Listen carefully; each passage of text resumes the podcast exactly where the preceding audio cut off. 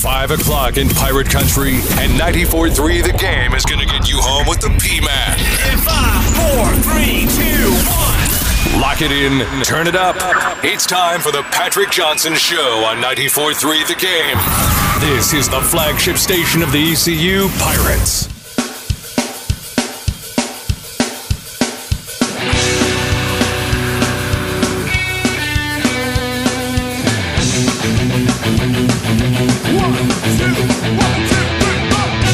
Welcome into the Patrick Johnson Show. Ben B. Baby Byram filling in as your host on the ones and twos. My man Derek Alcorn, D Rock. How you doing, my man? I'm doing good, buddy. How are Yeah, you? yeah. I mean, what a wild way to finish the show yesterday. Uh, a revelation about some Eagles fans expressing their love into the bathroom, and next thing you know, intern Courtney comes on the mic and is dropping some local deets. She's dropping. I don't know. I, I, hey, I didn't want to have it become TMZ Greenville there, so we had to get away from that. But I do have a follow up on that whole Eagles Panthers story. We'll get to that more on more so at the end of the show. But first, let's get into today's Pirate Report. And now, Patrick Johnson with today's Pirate Report on the flagship station of the ECU Pirates, 94.3 The Game.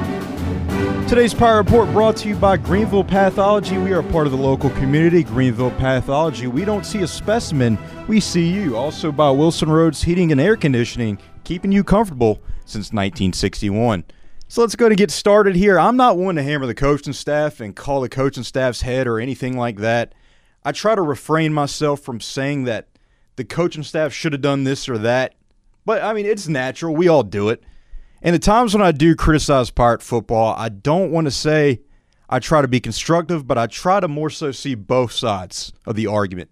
I- I'd like to see the fan side and see their perspective, and I like to see the coaching staff side and their perspective. One thing I'm getting at here is that it's no secret that people are unhappy when it comes to ECU football's offense, more so the play calling and Donnie K to a certain extent, rightfully so. It's warranted. So when I listened to last night's Mike Houston radio show, which by the way you can hear every Monday, immediately following the Patrick Johnson show right here at six, exclusively on the flagship station of the ECU Pirates, 94.3 The Game.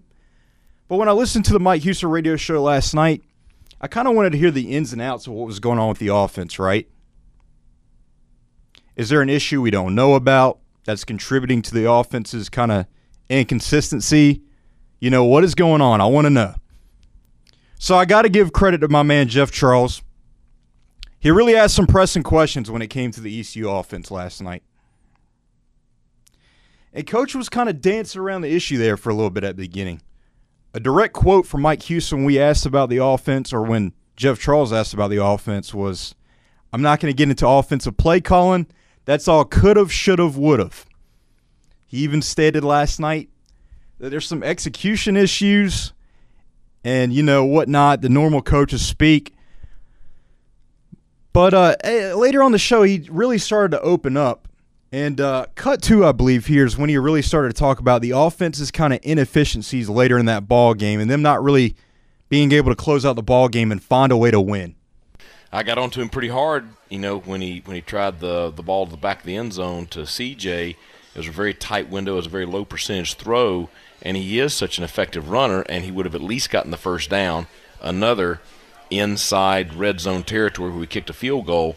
I think he probably would have scored. I think it would have been a bang bang play at the at the pylon, but you know, and that's so again, you know, like today in practice, you know, anytime that even in pass skill, you know, making him run, you know, getting him in that habit of, of thinking that to use his legs. He and Mason are both effective runners, um, and you know, the the same the same things that uh, that that are very obvious. They're obvious to all of us, and so those are things that we definitely have to do better at. You know, you're talking about two two situations right there. That's two touchdowns instead of field goals. That's eight points. Yep. That's the ball game. So just to put that in context a little bit, he started talking about Holton Ahlers and Holton Ahlers' kind of bad decision late in the ball game on third down and use in the UCF territory to uh, throw it to the back of the end zone on third down instead of running for the first down, which he had a clear shot to, shot to do that. He possibly could have got a touchdown. So just a bad decision on Holton's part. But what I mainly got out of this, and I picked the three best cuts from the show because You know, there's all kinds of stuff talking about Chris Johnson. You know, who cares? But you know, I what, what this kind of shows me that for once, at least he's holding Holton and the offense accountable, which we have not seen a lot this season. I think he's even held the defense a whole lot more accountable than the offense, and the defense has played very well this year, made huge strides, especially when it comes to tackling. For the past six or seven years, we've seen ECU defenses that miss tackles, love to arm tackle. It seems like we finally got that figured out. We finally got that fast physical defense that Mike Houston wants. We have a defense that can compete in the American, which I found it odd and strange that it's pretty obvious now the offense is not playing up to par, which we probably wouldn't have expected coming into the season. And he hasn't been holding them accountable. Hasn't really said anything about it when it comes to the press conferences. Every once in a while he'll say a guy needs to step up, but he doesn't really go too much into detail. And right there, I think that's that's a step in the right direction. I know it sounds minuscule, and some people might be laughing at me right now, like, "Hey, it's, it's just a it's just a whatever quote." Just so he can silence the fans, get them off his back. But I think it's a step in the right direction. At the end of the day, he's got to realize the offense has to be better to compete in the American.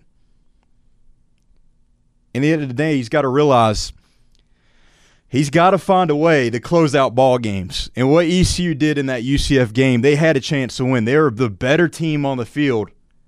They just didn't put themselves in the right position to win that ball game. Which kind of leads me to my next quote here or the next quote from Mike Houston on the Mike Houston radio show. He talked about the decision. This is what every Pirate fan wants to know. What's up with the deal? This is where he holds the defense accountable. What is up with the deal? Rushing three on fourth and eight. And of course, UCF was able to convert, and that pretty much sealed the deal for him. That pretty much won UCF the ball game. What happened there? What was the logic? What was the rationale to rush three on fourth and eight? So thir- third down, uh, on third and eight, we we brought uh, eight man pressure, had a ninth added on, so it was a max blitz, zero coverage. Uh, they tried to throw the fade route, uh, and we defended that. Uh, so there was a timeout. Debated debated during the timeout. We were going to go with a man free pressure. Decided we felt like they were going to try to do something, expecting man coverage. Uh, so we went with a drop eight uh, kind of deal, uh, and and you know, they were they had a play called to try to attack man coverage, so we defended that very well. Uh, they threw the check down to the running back, and you know we had two players who just you know weren't in great position. Should have been in better position to be able to tackle that one, get it on the ground. We didn't get it on the ground, and it's uh, you know it's an execution thing uh, with our drops right there, and and you know attacking downhill, you know triggering just a little bit faster. I kind of see the logic there, but at the end of the day, you got to rush four. And you know, kind of the hot take coming away from that game, specifically about that play from Pirate fans, well, was well, Blake Harrell's defense, the basis of it is blitzing, which is correct. That is true. They make up for a lot of they make up for a lot on that defense in terms of their weaknesses and play to their strengths, and their strength is blitzing. It covers a lot of holes on that defense. But I mean, call me crazy. I don't think on fourth and eight you want to call a blitz. Somebody's going to be open. I don't think that's any better than rushing three. I mean, maybe because you can get pressure on the freshman quarterback, but at the end of the day, that's a UCF level recruit. And UCF level recruits now are four and maybe, I don't know about five stars, but they're routinely four star guys. They're going to exploit a blitz on fourth down. They're going to find the open man. So I don't know if the alternative in terms of blitzing was going to be much better. At the very least, you should have rushed for. I'll put it there. I'll leave it at that. Playing prevent defense in that kind of situation in that moment also wasn't a good idea, but I see the logic there. They thought UCF was going to try to stretch the field, look for the long ball or the deep ball. It's fourth and long.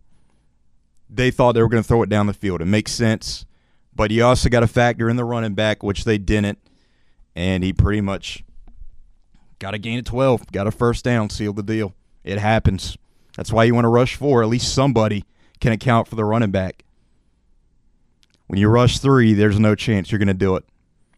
So it was kind of cool to hear the rationale there and what was going on. Um, I, I feel like we did deserve an explanation there, and we finally got it. And then, um, one more thing What was the last cut, D Rock, if you don't mind? Yeah, this was another one. Team feels like they can compete with the rest of the teams in the conference. I agree with that. I mean, I, I so yesterday I looked at the stretch of games after Houston, and I think Houston's a little bit overrated. Houston maybe is a winnable game. I don't know. It's it's a stretch, but I could see them pulling that game off. I don't think Houston is as good as everybody says they are, and I'm not going to get into it. Moving on from that, I talked about the stretch with you got USF, Memphis, Temple, and Navy. Those are all winnable games. At the very least, I know ECU has a better football team than three out of the four of those teams, and they got a chance to win all of them. Here's Mike Houston talking about this is a team that could compete with any team in the conference. I mean, you look Yeah. at the, look, look at that drive in the fourth quarter against a very very good defense, and just you know really just a, a very impressive drive. Again, you have to get the touchdown. You know, we we we, we can't.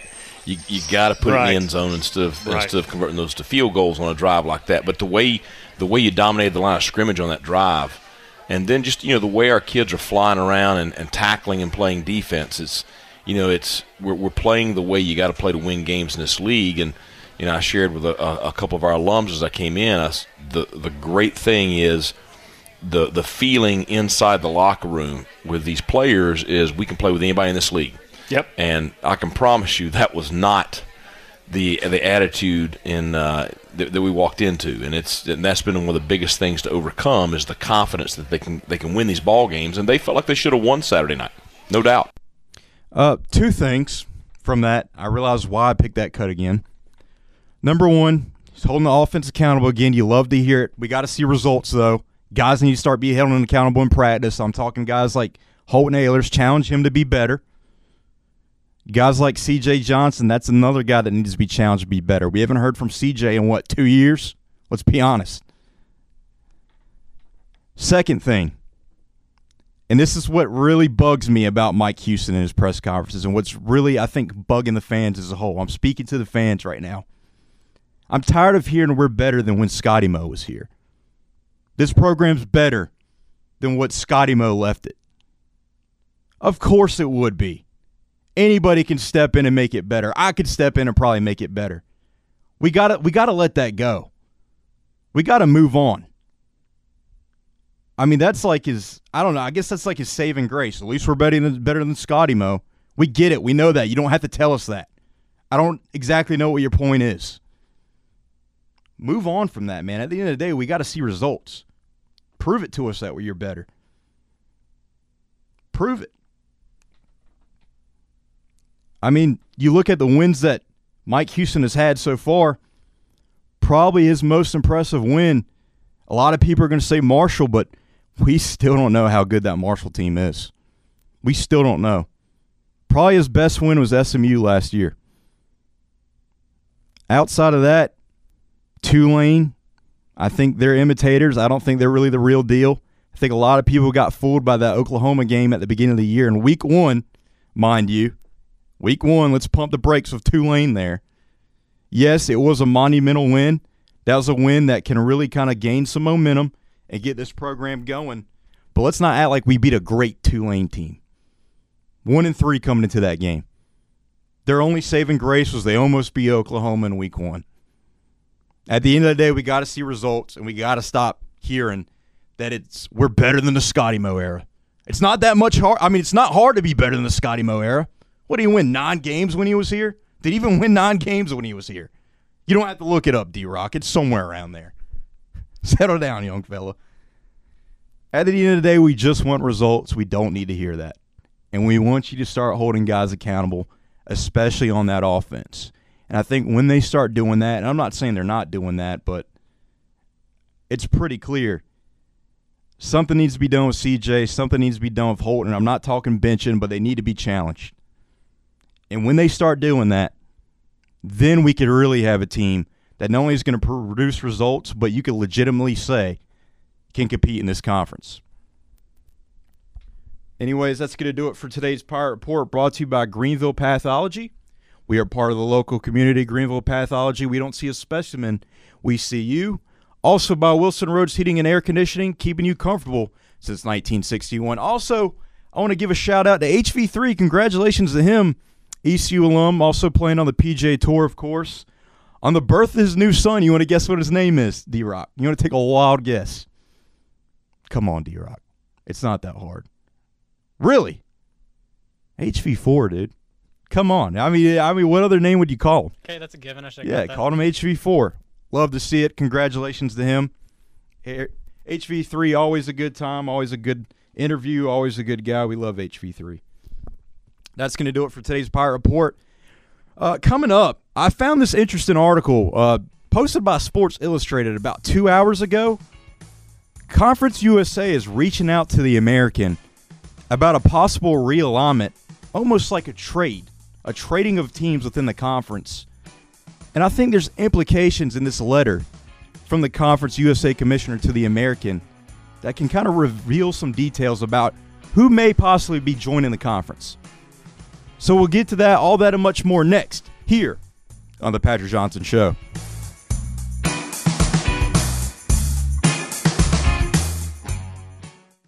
More of the Patrick Johnson Show is coming up on your flagship home of the ECU Pirates, 94 3, The Game.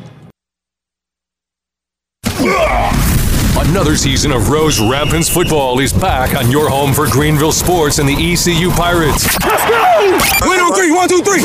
94.3 The Game. JH Rose Football is brought to you by the law firm of Hardy, Massey and Blanche, Sam Pollard and Son, Heating and Air, First Bank, Caraway Office Solutions, Stadium Sports, and Doctors Bowman Paget and Associates Dentistry. The Rampants play here on the home for Rose Rampants football. 94.3 The Game. Did you know 80% of North Carolina's harvest is made into food products in other states? That's why food scientists at NC State are partnering with industry and government to turn local crops into North Carolina products, creating new opportunities for our farmers and businesses and adding jobs in rural communities. At NC State, what we think and do grows our economy from seed to supermarket Discover how we're growing new food opportunities. Visit wegrownc.ncsu.edu.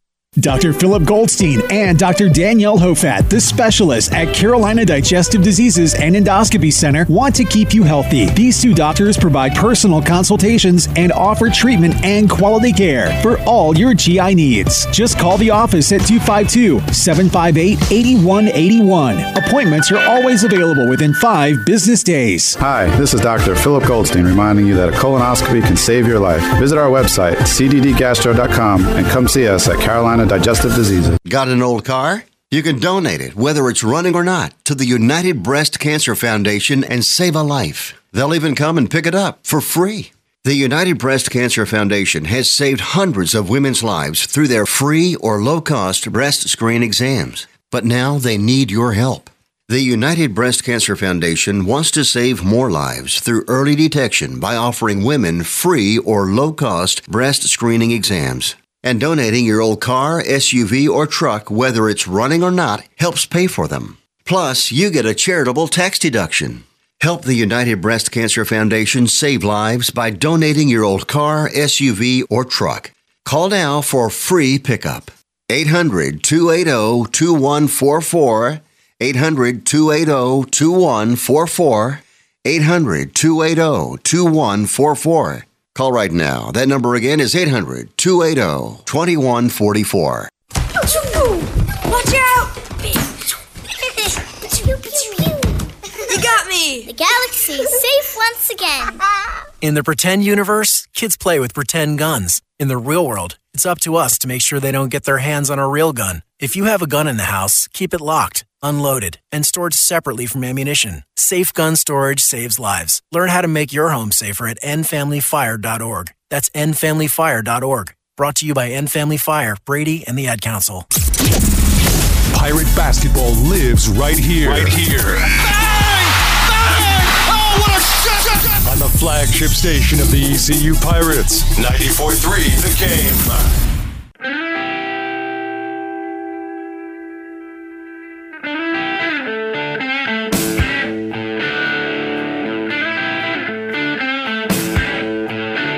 Welcome back into the Patrick Johnson Show. Ben Byram filling in for the P Man, who's on some much deserved vacay.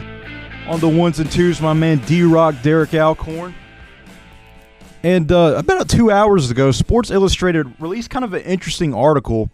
Um, some reports in here. Uh, it goes Conference USA executives plan to send a letter Tuesday, which is today, to the American Athletic Conference asking them to consider a regionalization model to reorganize the two leagues. So the first thing I thought when I saw this was, okay, what does this mean? Does this mean we're forming a mega conference?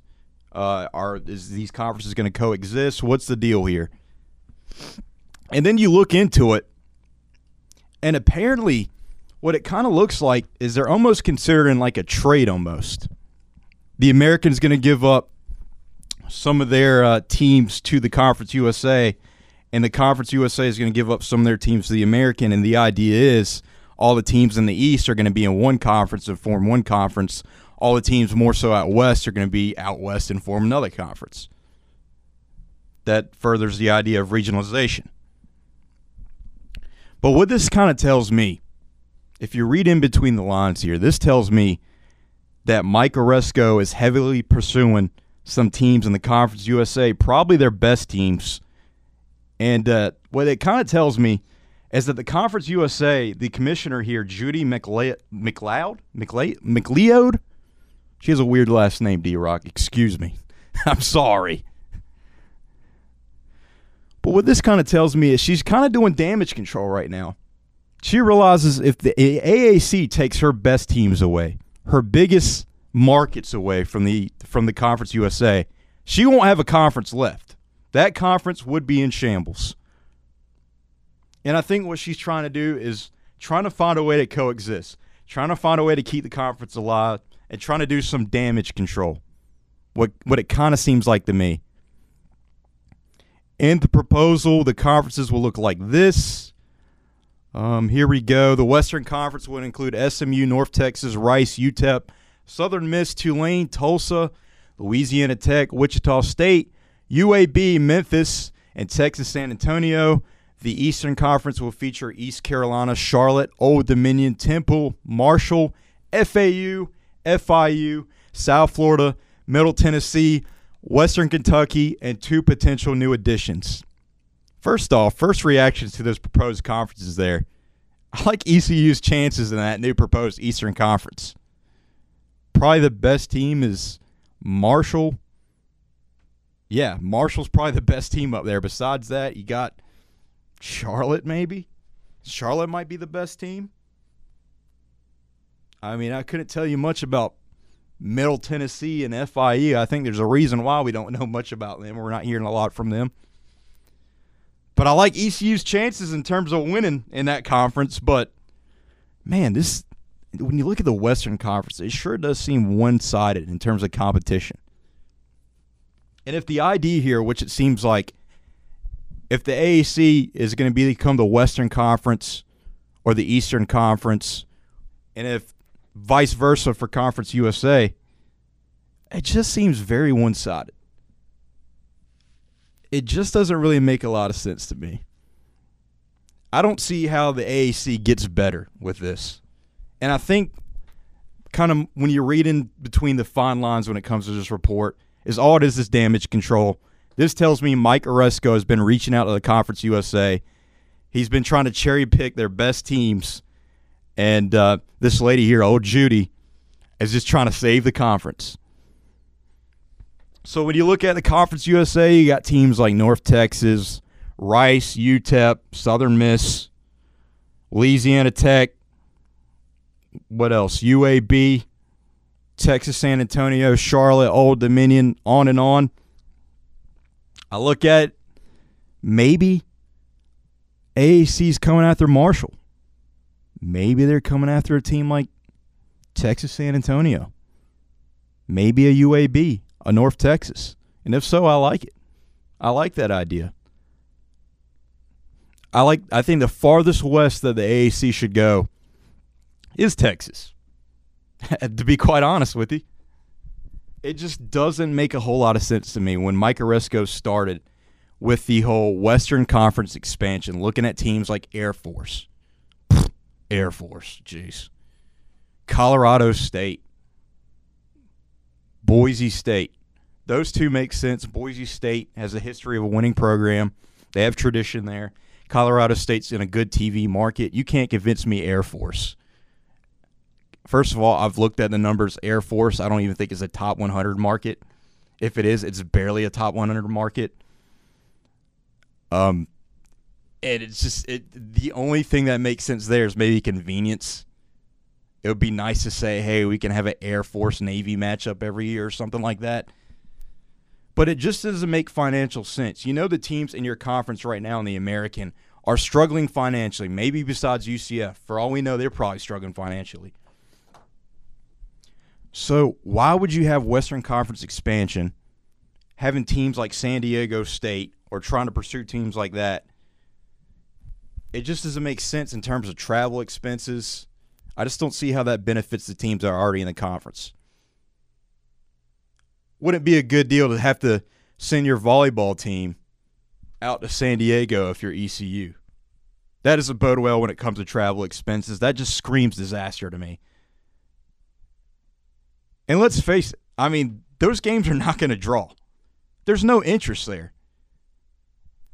I like the idea of this lady bringing up a regionalization concept because here's why. People are saying, don't get App State because it affects recruiting. Don't get Marshall. Too close. Affects recruiting. Coastal Carolina, don't get them. At the end of the day, what's going to be good for the conference is if you have matchups that people want to see. If you can engage fan base interest you can't tell me people will not show up to ECU Marshall no matter how bad they are. Or ECU App State. That's a rivalry brewing right there. Especially if ECU can get back on the right track. Or ECU Coastal Carolina. I think there's interest there.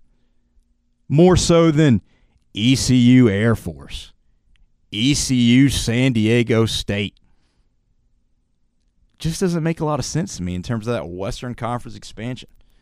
You can say TV markets all you want, but at the end of the day, there's a way to get revenue and draw and get money from keeping it regional. At the end of the day, you're going to get viewerships, you're going to get ratings off of the best teams playing against one another. Matchups where there's interest. Matchups that people want to see. Nobody wants to see ECU San Diego State. It's that simple. That's not going to draw ratings. That's not going to draw money. I don't even know if San Diego State draws money on its own in the conference they're in. Just didn't make a whole lot of sense to me, that whole Western Conference expansion thing. And I think the best case scenario with that whole deal is what ended up happening. They decided they're staying in the Mountain West. Good riddance. Sayonara. Good on you. Thank God. I don't see I get it. Charlotte's in the same state as ECU, but I don't see that affecting recruiting as much as people say.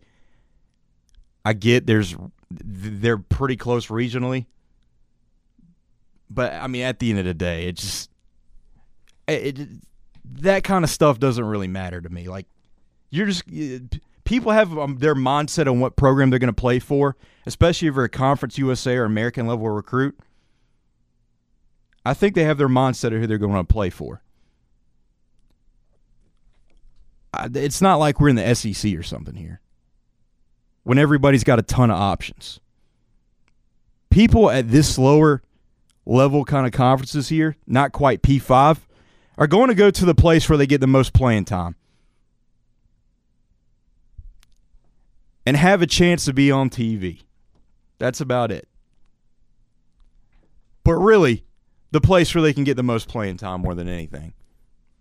So I don't buy into the whole Charlotte's going to affect recruiting. What's the draw with Charlotte, by the way? And people could say the same thing about ECU, but really, what's the draw with Charlotte?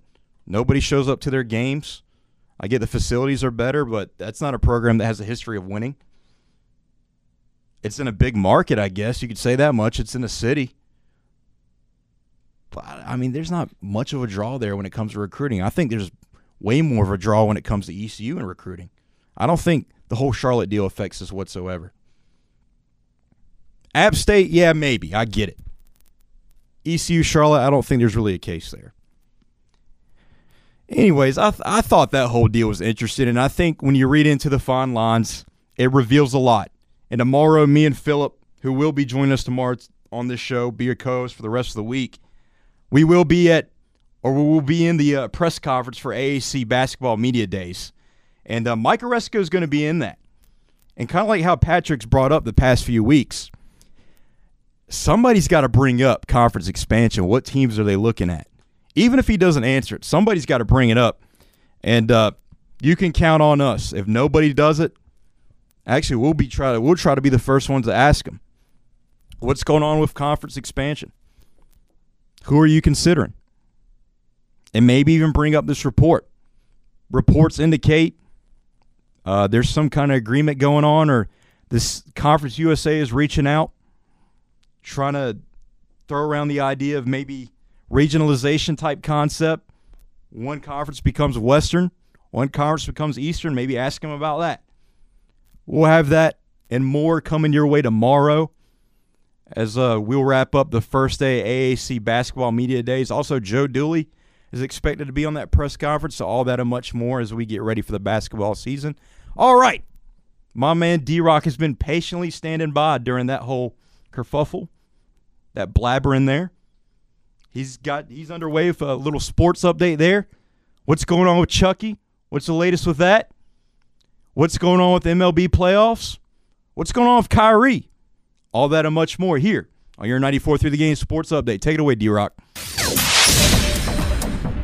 Good afternoon, everybody. My name is Derek Alcorn, and we're gonna. I'm here with your 94.3 The Game Sports Update. Starting off in the NFL, as Joe Gruden has to step down as the head coach of the Raiders after it's revealed by the New York Times that Gruden was sending racist, homophobic, and misogynistic emails over an eight-year span. The assistant coach, Rich B- Bissia, excuse me, will step in as Rich the interim B. coach for the Raiders. Meanwhile, the Detroit Lions Pro Bowl center Frank Ragnow will have a season, end- season ender, season-ending toe injury. The 49ers quarterback Trey Lance suffers a knee injury to his first start, and he isn't expected to miss a whole lot of time, but they'll evaluate whether he's good to go after this week's bye.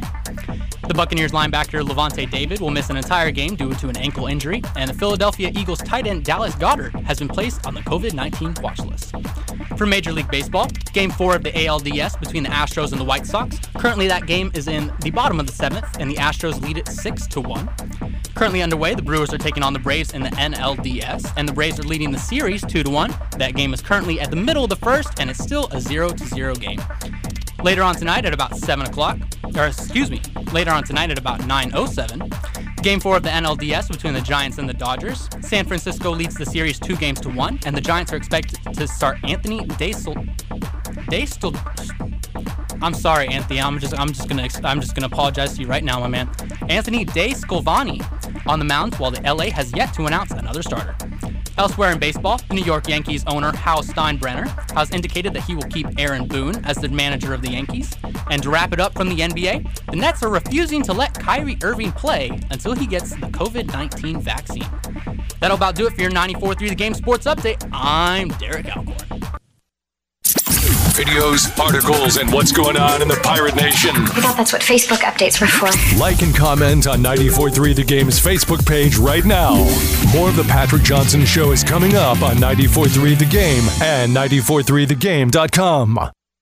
For a casual and relaxing dining experience, look no further than Main and Mill Oyster Bar and Tavern in downtown Winterville. Locally owned and operated by David and Kelly Munoz, Main and Mill Oyster Bar and Tavern offers a wide variety of appetizers, soups, salads, and entrees, with specialty mixed drinks and a great selection of craft beers. Open Tuesday through Saturday, 4 until 10, or call 227 4399. Main and Mill Oyster Bar and Tavern in downtown Winterville. At US Cellular, we can help everyone stay connected for less. And less also means more, as in more choice. Right now, you choose any phone and we make it free. Plus, get unlimited data for $30 a month with four lines. US Cellular, America's locally grown wireless. Terms apply. See uscellular.com for details. Now that life is returning to normal, we've found a lot of good things that came from the pandemic. One of them is not having to go to the wireless store anymore. The Cellular Warehouse team has been in the business of delivering phones to your home and office for 20 years. People found out about our free delivery service and they love the ease of getting a new phone, tablet, or hotspot. Call Toby Williams today at 252 799 7051 so you can start experiencing the joy of never going to a wireless store again. 252 799 7051. Cellular Warehouse, your local U.S. Cellular authorized agent. Battles aren't won solely on the field. That's a common misconception. Battles are won within, over enemies of fear, enemies of doubt. In that place where promises are kept. Promises to oneself. This is a physical training event. Promises to one's community. Helping people move debris out of their house. Promises to one's country. In the heart of every Marine, you'll find a promise. A promise forever kept. A promise of battles won. The V Foundation for Cancer Research has a simple motto Don't give up. Don't ever give up. Every day, nearly 1,700 people die from cancer in the U.S. When you support the V Foundation, you are saving lives, creating survivors, and providing hope. 100% of your direct donation benefits cancer research. Join us to help achieve victory over cancer. Because together, we will never give up. Visit V.org today. right. Pirate baseball lives right here. On the flagship station of the ECU Pirates, 94 3 The Game.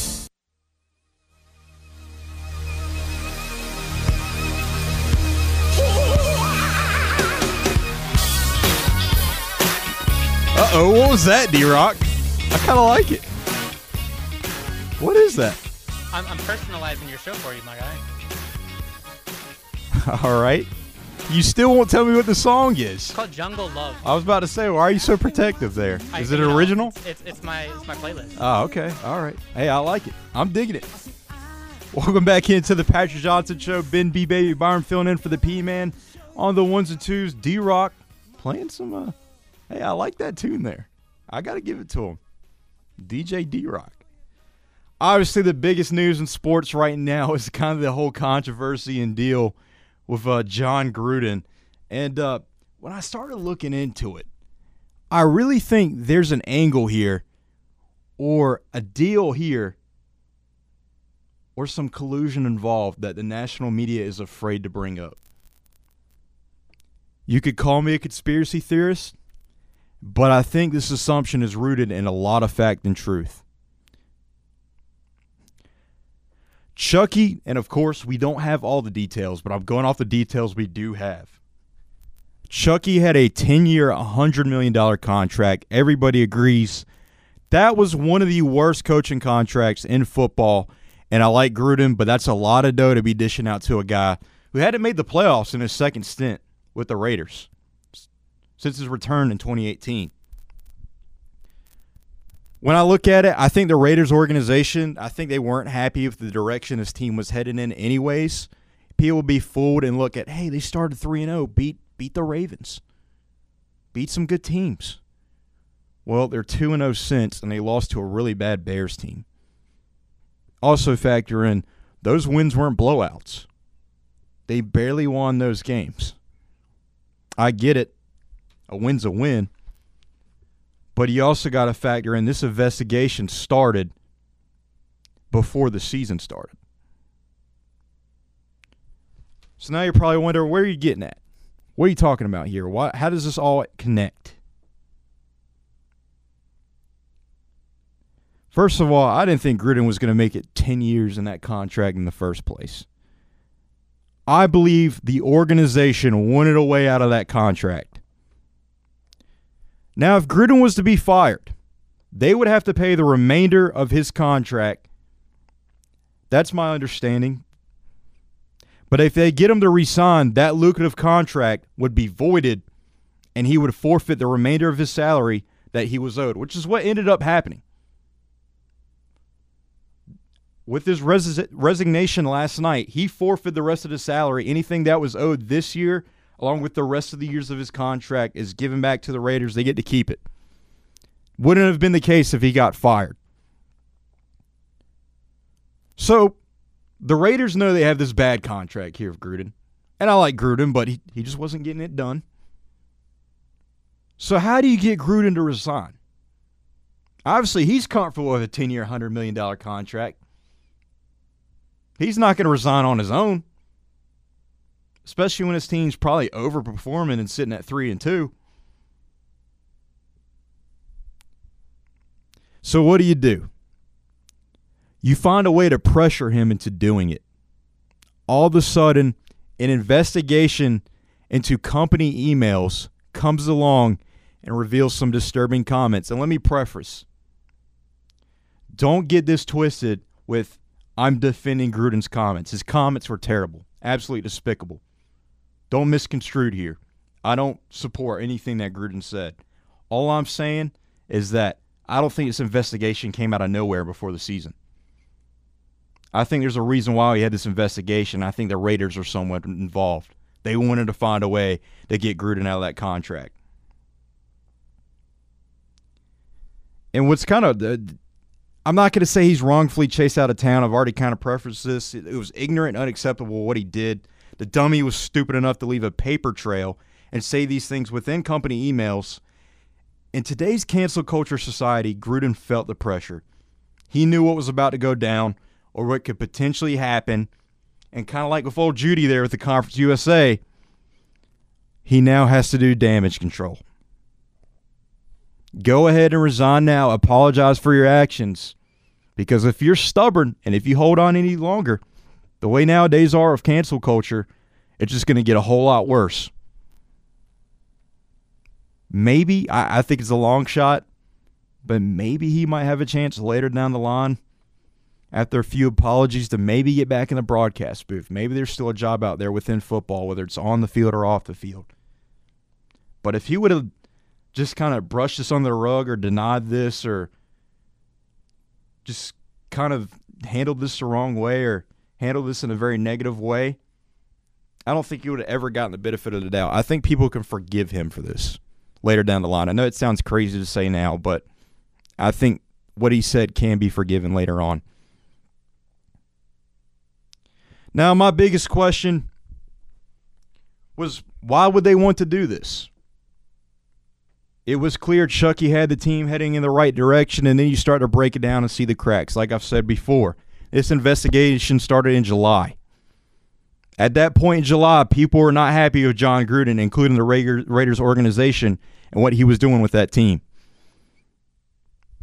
Gruden was 22 and 31 in his second stint with the Raiders. He traded one of the best linebackers in the game in Khalil Mack, along with a top 10, maybe top 5 receiver now in Amari Cooper. And he was a really great receiver at the time, the probably one of their best offensive threats on that team at the time.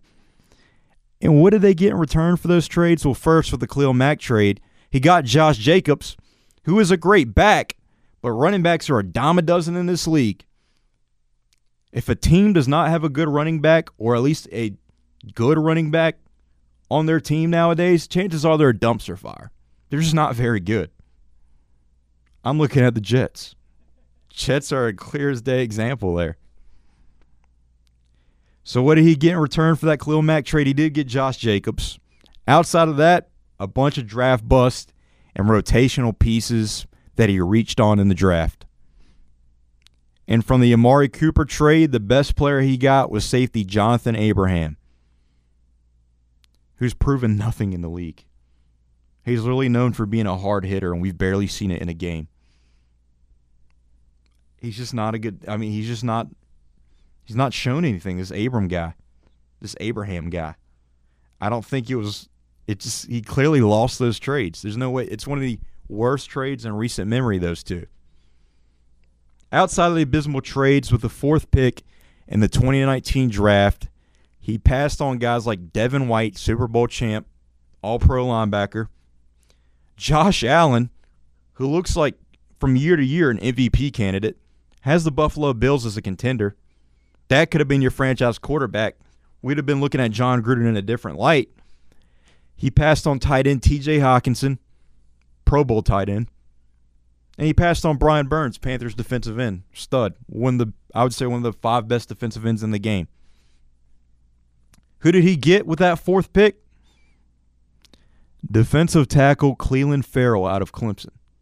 That name ring a bell? Maybe from college. In the NFL, hasn't done much. He's one of the biggest busts of the past three years.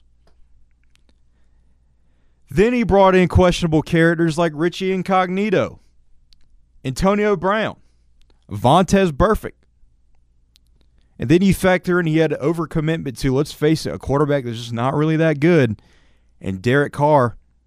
And he clearly hasn't been that guy at quarterback. I don't know why he had such a why he had such a commitment to Derek Carr is beyond me. The only time I saw anything with Derek Carr was in the 2016 season. MVP candidate willed the Raiders into the playoffs, got hurt, didn't get to play in the playoffs, but nonetheless had a good year then. Outside of that, Derek Carr has not been good. You're talking a guy probably, I don't want to say bottom tier, but maybe one step above that. And the offensive line, since Gruden's arrival, went from being top 10 in the league to maybe bottom tier in the league. It's a really bad offensive line now. So, on the outside looking in, this seemed like a Raiders team that could go to the playoffs this year, but they've proven to be pretenders instead of contenders with their loss to Chicago last week, only dropping nine points against a bad, like that Chicago defense is not as good as everybody says it is anymore. And you have to understand, the investigation, once again, started back in July in the offseason when there was still a lot of doubts and disappointments around John Gruden as a head coach so far in the NFL. But at the end of the day, long story short, bad drafting, some of the worst trades in recent memory, questionable locker room building, among many other things, along with one of the most lucrative contracts for a coach in NFL history, is why the Raiders would want to what Chucky gone, and they got what they wanted.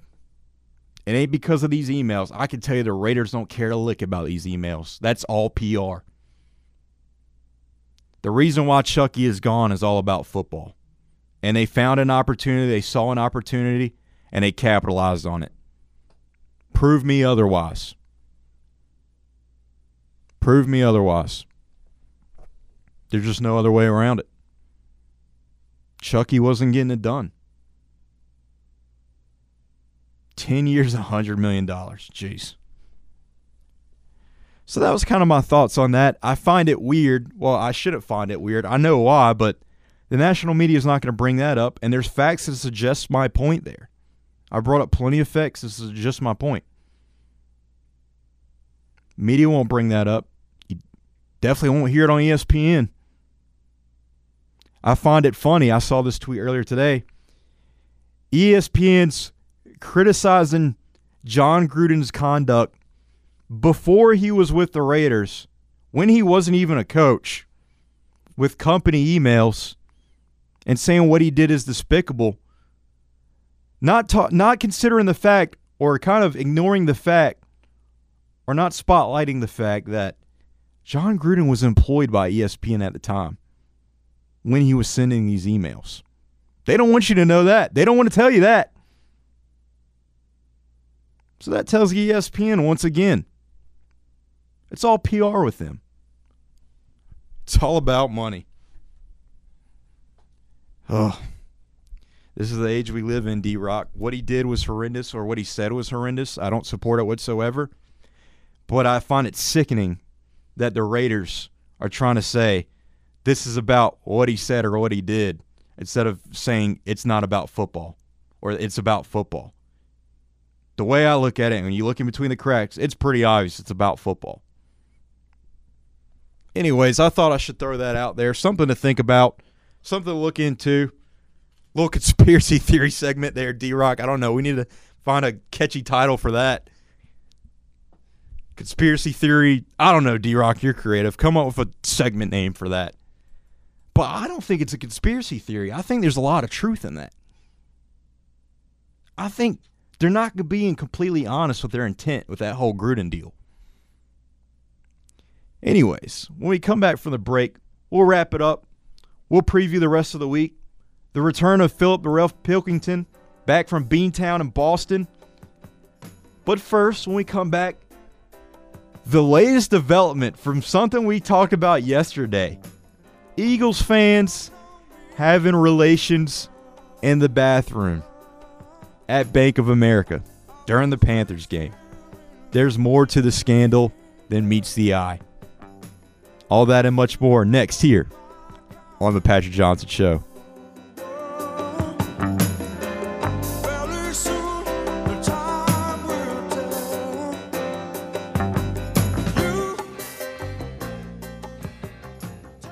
Miss a moment of. Remember, there will be a test. You can log on to the brand new 943thegame.com for the podcast of The PJ Show. Plus, what's going on with sports in Pitt County and around the globe. And the latest on the ECU Pirates. Log on today. The brand new 943thegame.com. You are dismissed. Fastest two hours in radio. Fastest two hours in radio. The award winning Busch Light Pirate Game Day Countdown with Patrick Johnson and ECU legend Terrence Copper. Counting down to kick off with all the info you need to get ready for game day. Green 54. The Busch Light Pirate Game Day Countdown. Pirate Game Day Countdown. On 94.3 The Game and 94.3thegame.com. Time now for an update from Towne Insurance. I've got my friend Jim Clement in the studio with me. Jim, great to see you.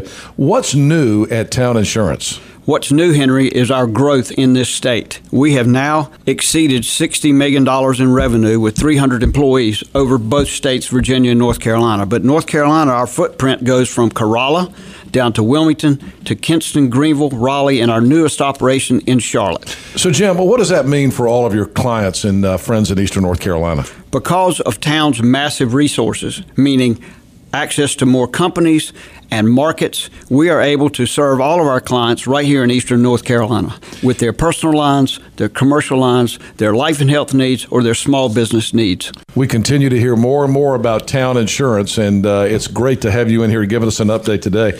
How about people who aren't doing business with you right now in Eastern North Carolina? What would you say to them? Come to town today. What's the telephone number? 756 8300. My part time service in the Army National Guard makes it possible for me to be more for the community I call home. My training helps me at work when I lead by example. My service in the Army National Guard allows me to keep my community and those I care about safe from threats.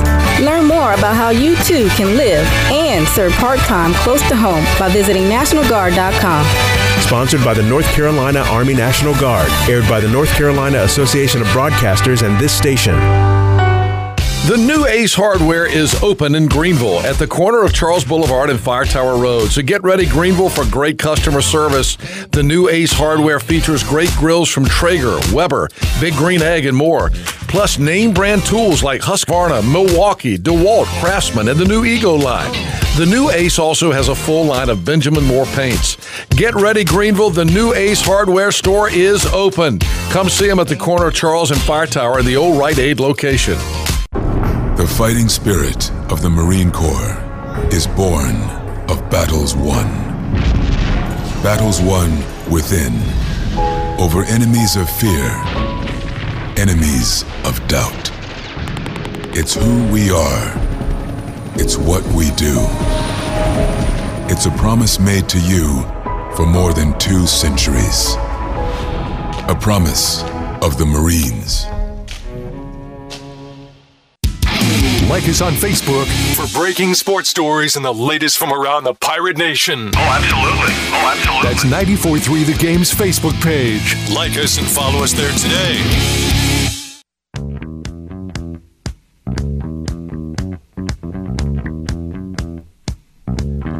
Welcome back into the Patrick Johnson Show. Ben Barham here to wrap it up. My man D Rock on the ones and twos. And we talked a little bit about this yesterday towards the end. Eagles fans caught during the Panthers Eagles game having relations in the bathroom in the stall. And apparently they weren't arrested. Some new details have came out about this, and I just find this funny. Why not? Just a fun little way to end the show here. There's videos making the rounds now. No, no, no, no. I saw your face there, DR. No, there's no, not inside the stall or anything. Just of the uh, commotion going on in the bathroom around the stall. So, in these videos, you can see a fairly large crowd has gathered around the stalls, including some cops. The crowd chants in typical Eagles fa- fashion